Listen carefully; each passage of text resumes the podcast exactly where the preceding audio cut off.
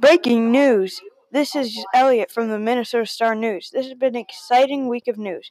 The fur trade is still an important part of Dakota lifestyle. New exciting items are arrived at the trading post to trade and buy. Most importantly, the Treaty of the Traverse des Sioux is almost ready to be signed. The U.S. government, fur traders, and missionaries are ready to sign.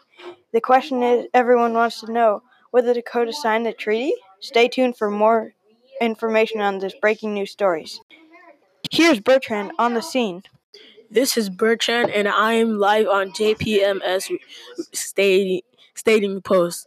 I think the Dakota will want guns and horses because it will let them get around faster and let them hunt.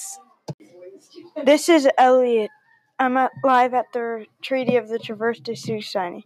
Stephen Riggs, the head missionary, wants the Dakota sign because he wants to make them all civilized.